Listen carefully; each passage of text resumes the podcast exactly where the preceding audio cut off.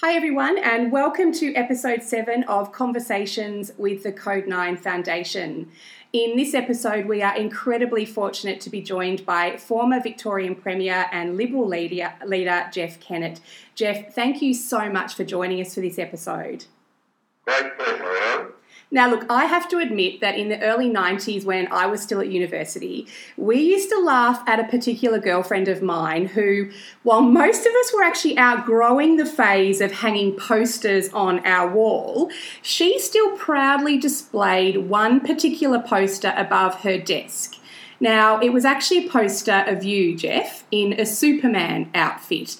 Now, goodness knows where she got this actual poster from, but she did cop a little bit of flack for it whenever people came into her particular room at the university. But there you were, posing with your hands on your hips, with your cape blowing out in the wind, and it was Jeff Kennett in his Superman outfit. And she was destined for a career in law and politics, and even back then, you were her idol. And I have to admit, I have certainly joined the fan club due to your passion for supporting mental health. And when I've told people that I was recording a podcast with you, everyone knows who you are. From my fellow Geelong Cats fans who know you from Hawthorn. My dad said, Tell him I'm mates with Jeff Craig because I believe he worked with you. Yes, he did. Passionate, loud, memorable, the best PM Australia never had. They've all been words that have been used to describe you. But overwhelmingly, I think the consensus is that you've probably been even more influential outside of Parliament because of the work you've done in promoting health, uh, mental health. And maybe you are more known for your achievements, particularly in establishing the not for profit organisation Beyond Blue. So I'm wondering if you can tell us a little bit more around how what you've described as the role of a lifetime actually came about. Firstly, tell your friend at university she was a very astute young lady. I will uh, indeed. Your father's highly intelligent, and I don't know where you've gone off the rails, Erin, but uh, who knows? then I go back. In about 1997, maybe 98, my daughter came to me because two of her young male friends down in the Western District had died in car accidents. And she was terribly upset, understandably. And she said to me as Premier then, when I had a bit of influence, Dad, what can we do to stop these young men dying on the road? And I thought we were talking about car accidents. But when I found out more about the two incidents, both of the young men were depressed, both of them turned to alcohol, and both of them used their cars to take their lives. So very quickly, it changed from a issue of a motor accident to uh, an issue of mental health. And we thought we'd try and reduce suicides, but when I spoke to a lot of experts, we found out that most suicides were either caused by emotional or clinical depression. So, what causes depression? And that led to another round of discussions with experts. It led me to, at the last COAG meeting I attended in Canberra in 99, to try and establish a national body. That didn't occur, but a lot of the premiers then agreed with me that we should have a national body. And although we lost the election that year in 99, uh, I then got support to establish what became or has become known as Beyond Blue in the year 2000. And over the intervening period of 20 years, it's done some extraordinarily valuable work. It is recognised by all its constituent partners. So every state, territory, the federal government is a partner with Beyond Blue. It is bipartisan, which means right from the beginning, I made sure that the board was made up of people of my political persuasion, the Labor Party, the National Party, and even today, on my uh, retirement two years ago, I worked for three years to get Julia Gillard to succeed me as uh, the chairman of Beyond Blue, and that continuation of a bipartisan organisation dealing with a widespread issue and challenge has proved to be very, very successful. Yeah, incredible success. And I, remember reading somewhere once that you said part of the reason behind Beyond Blue's success is because you've been in people's faces. You had to get up there and talk about it and really just get this into the conversation. So, when you were first starting out, how hard was that to get people talking about an issue that people still back then really were just keeping? It was quite taboo back then, wasn't it? I think of your audience that has suffered a mental health issue or anxiety or stress would understand that 20 years ago we rarely talked about such issues, but as people started speaking about it, others came out of the woodwork in their hundreds of thousands. And so for the first five or six years of my leadership at Beyond Blue, I spent most of my time travelling the country, talking to groups out in the bush, uh, in metropolitan, regional areas. And that built, built up this extraordinary groundswell uh, and indicated that the need, the interest in this sort of priority was very, very high. So within the health portfolio, mental health was given a very, very low priority. And I have always been very appreciative of those professionals and others who worked in the mental health sphere, uh, often under very trying, difficult circumstances, who never got the same recognition that is given to nurses and doctors at times like this when we're fighting a pandemic. And yet, without those people, uh, our society would have been a lot poorer. Absolutely. And was there much resistance when you were first starting out? No, not at all. In fact, many people said to me, oh, you're the perfect person to be heading up an organisation that's interested in depression because you caused so much in the state of Victoria when you were Premier. but the good thing about that was, for better or for worse, I was reasonably well known throughout the country. And when you're trying to be an advocate, particularly for a community organisation, you need someone to act as a lightning rod to attract the attention of the media and the public and the politicians. And whether people accepted my period as leadership here in Victoria or did not made no difference. We broke through. And so, therefore, by spending so much time on the road in the earlier years, we established a base from which now Beyond Blue and I was speaking to the staff there this morning.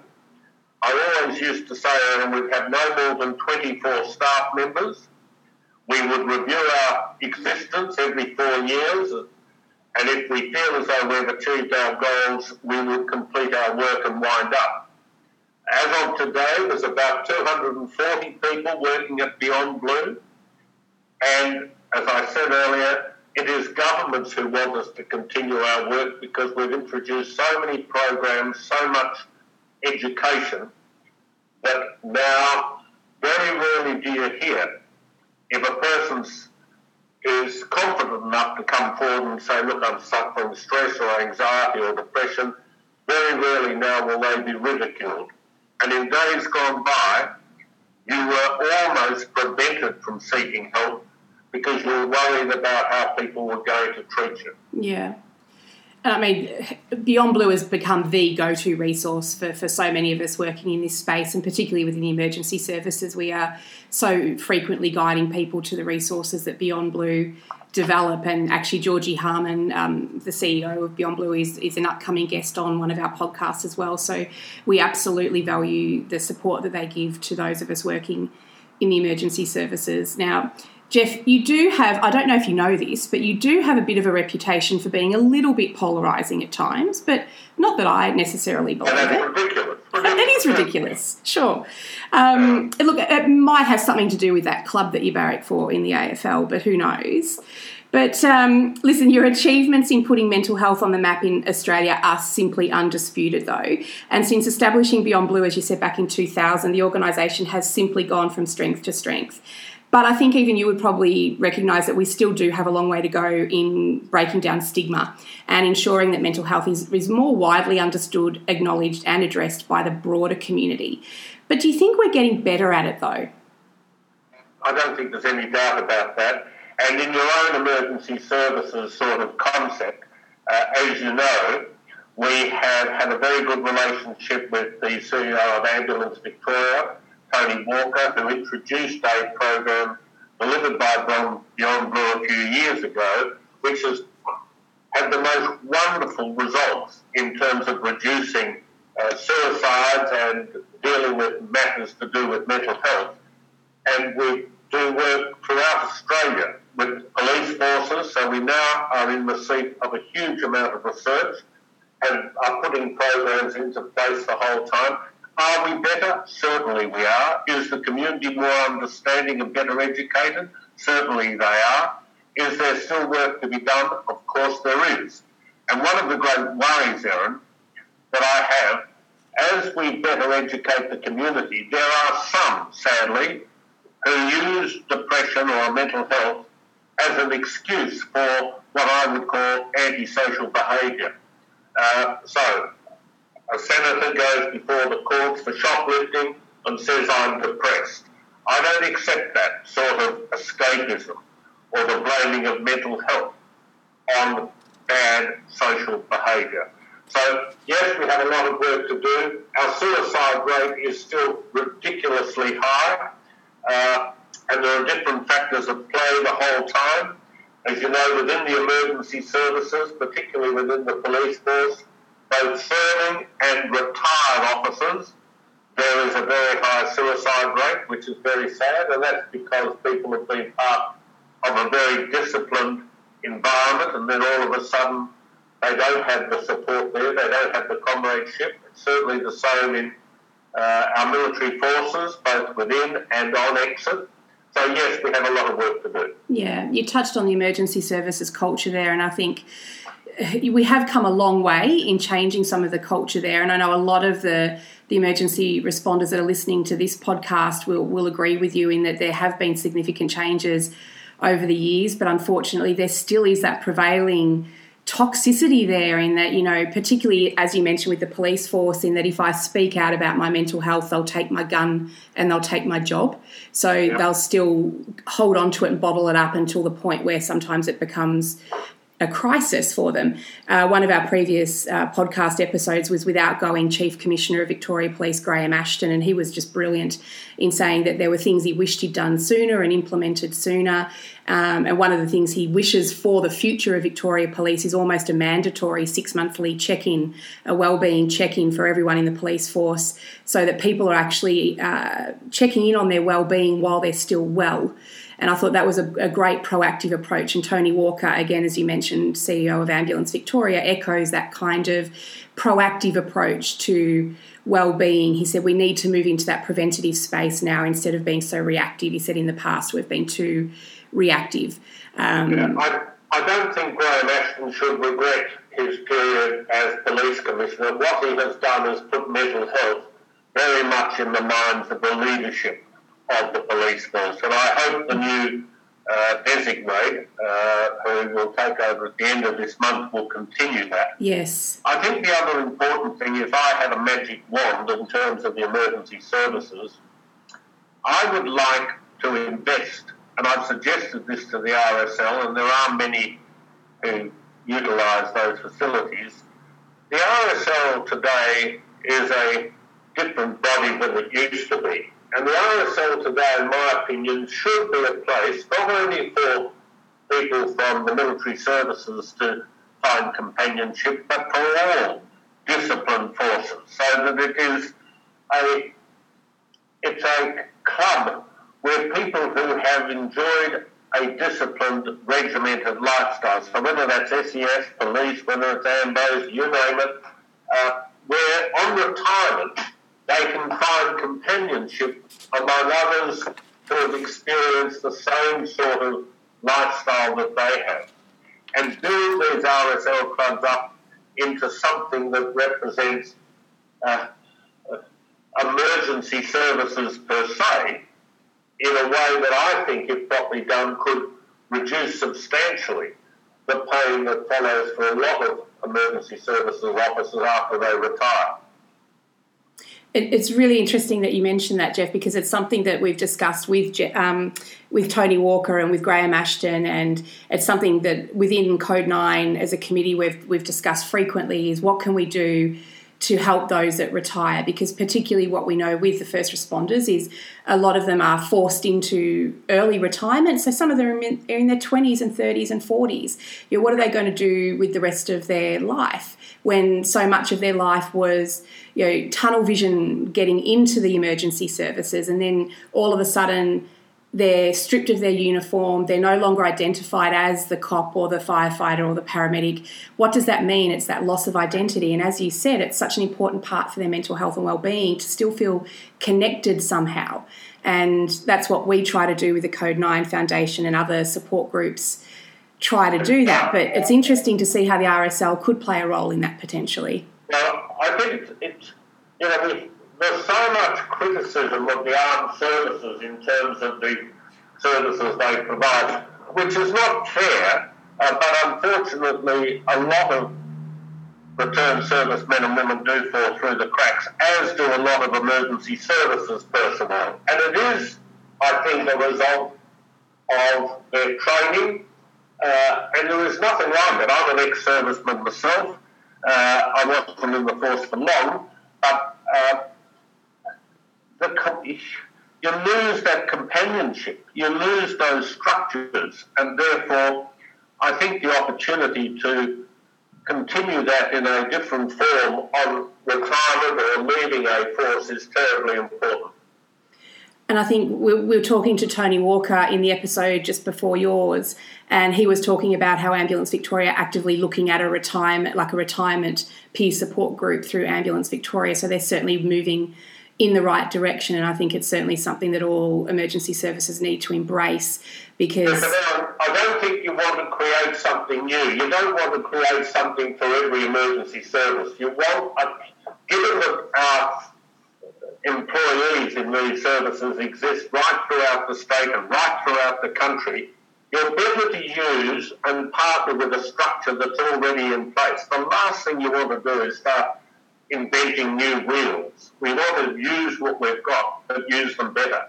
Well, you're incredibly right. And it's also because Tony pointed out a really interesting fact as well. He said not everyone who retires from the services does so with a, um, a happy kind of leaving farewell. You know, he said not everyone will want to be part of the AV retirement club. Like yeah, they need to be able to integrate with other people and, and um, because it might not have been a pleasant experience when they leave. Yeah. So, no, I agree with that. I agree with that. Yes.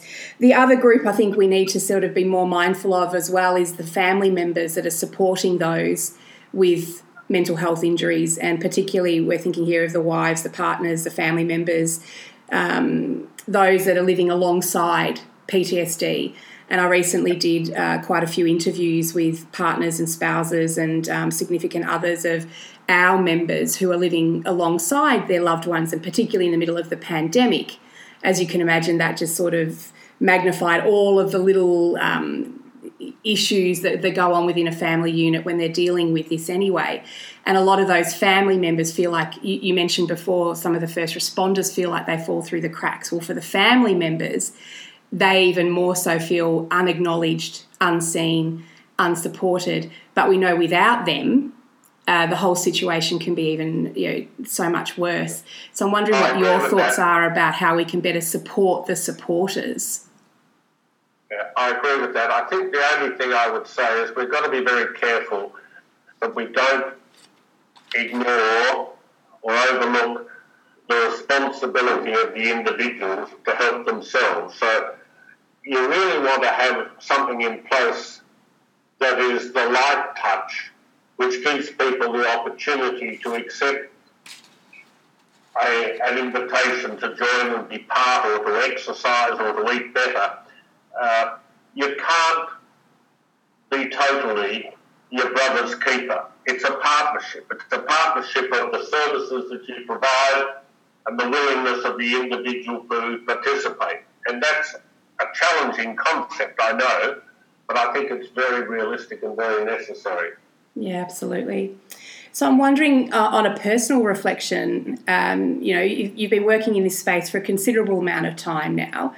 what have you learnt in you know from your own personal reflection about your own self care? Like what works for you in terms of looking after yourself? I think uh, it's getting the balance right. I think it's not dwelling on the past, accepting what you have today, addressing, understanding that I've got to be responsible for my health. So if that means a bit of exercise, if it means not smoking, if it means drinking in moderation, which I'm pretty weak on, uh, you know, there are things that I can do. But in dealing with other people, Erin, I think the most important thing you can do is give people time. So when someone comes up to me and says I have an issue or they want to talk to me about something to do with themselves, their mental health, their stress, anxiety, give them a few minutes. Don't push them off because if you push them off, you're reinforcing in their mind a feeling of, oh, no one's interested in me, worthlessness. So the biggest lesson I've learned in life is to make sure, firstly, that I can't look after my family, I can't look after the organisations I'm running uh, unless I'm in as good a condition, re health as possible. And that's my responsibility. So I've got to work on that. Otherwise, I'm not going to be able to do the job that others expect of me. Yeah, it's really important. I read a it was a it was a number of years old an interview that someone did with you or about you from the Australian, and you were actually talking about how one of the reasons that you inevitably had to step away from the work with Beyond Blue too was because it was just it was a lot. You had so many people who would actually find your contact details and find your phone number and ring you and say, you know, my son's uh, partner or somebody rather is you know thinking about suicide what do i do? And it was this constant onslaught to you because you became the face of this for so many people. And that's sort of a similar situation not to that extent but for a lot of people through code 9 foundation is that they take on that peer support role almost a grief counselling role. But we need to be mindful that we're not mental health professionals and we need to put protective boundaries around ourselves and we talk about having those important conversations and normalizing the conversations. But from your experience, as you said, you had so many people reach out to you. What did you learn about having those conversations, but also having them safely from your perspective?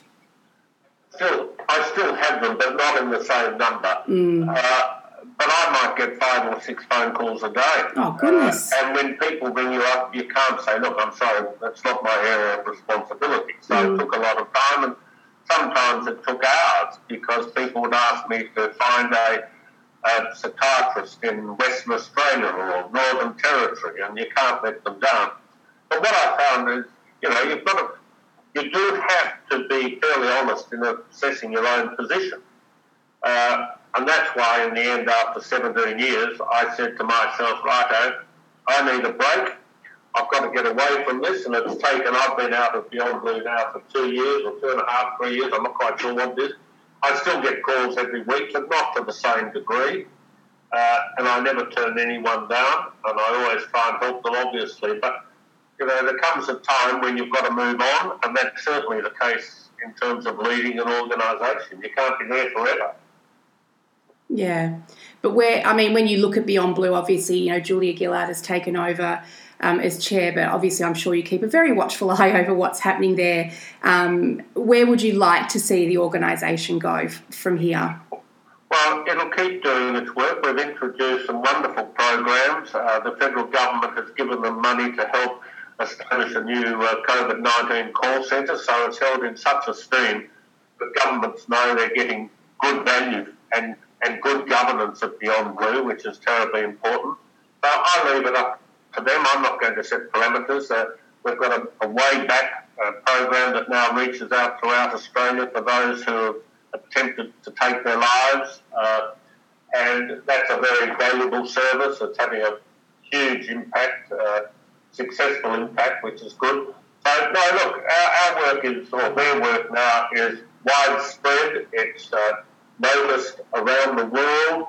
Its website is consistently recognised as the best website in Australia on obviously mental health issues. Uh, so I'm not, I'm out of it. and it's not for me to tell them what they should be doing, but I trust those who are there, and uh, I trust the partnerships that they have built. That's fantastic. Look, I'm very mindful of the time, and we we're very grateful for you for you taking some time to speak to us today, Jeff. But being cognizant of the fact that the people who are listening at the moment, we have you know the majority of them will be first responders. Many of them are struggling with mental health injuries at the moment. Many are ill health retired. We will have partners and wives listening as well. As maybe one final reflection, any any final advice for them who are sitting at home at the moment? We're in the middle of the pandemic um, some of them might be really doing it tough right now. What's your final reflection or piece of advice for those that are doing it tough? Depending on the severity of your issues, obviously speak, seek medical uh, advice and support. But having said that, what I often find, particularly with men, is the need to exercise. And for many men that I have helped, I've encouraged them to walk after breakfast, to walk after lunch, to walk after dinner, to do it with a friend, to do it with a child, uh, and really get yourself as fit as possible. And secondly, to eat well, so that for so many people in need, it's not a question of drugs. It's a question of just giving your body the chance to rebuild its strength and its functionality. So walking and good eating has helped so many men and women to better health. Fantastic advice. And look, while I have you here, Jeff, I can't I can't let you go without asking who's going to win the premiership this year. And who wins the grand final or the team? Yes. It won't be Geelong. It's not going to be Geelong, is it? We were lousy on the weekend. No, no, no. Well, that's right. It's only one weekend. They may get there. Who knows? That's right. But we'll just have to wait and see. We'll have to wait and see. That's that's a great answer. Jeff Kennett, thank you so much for your time. And on behalf of the Code 9 Foundation, thank you for everything you have contributed to uh, normalising the conversation around mental health in Australia. Thank you so much. Great pleasure, Have a good day.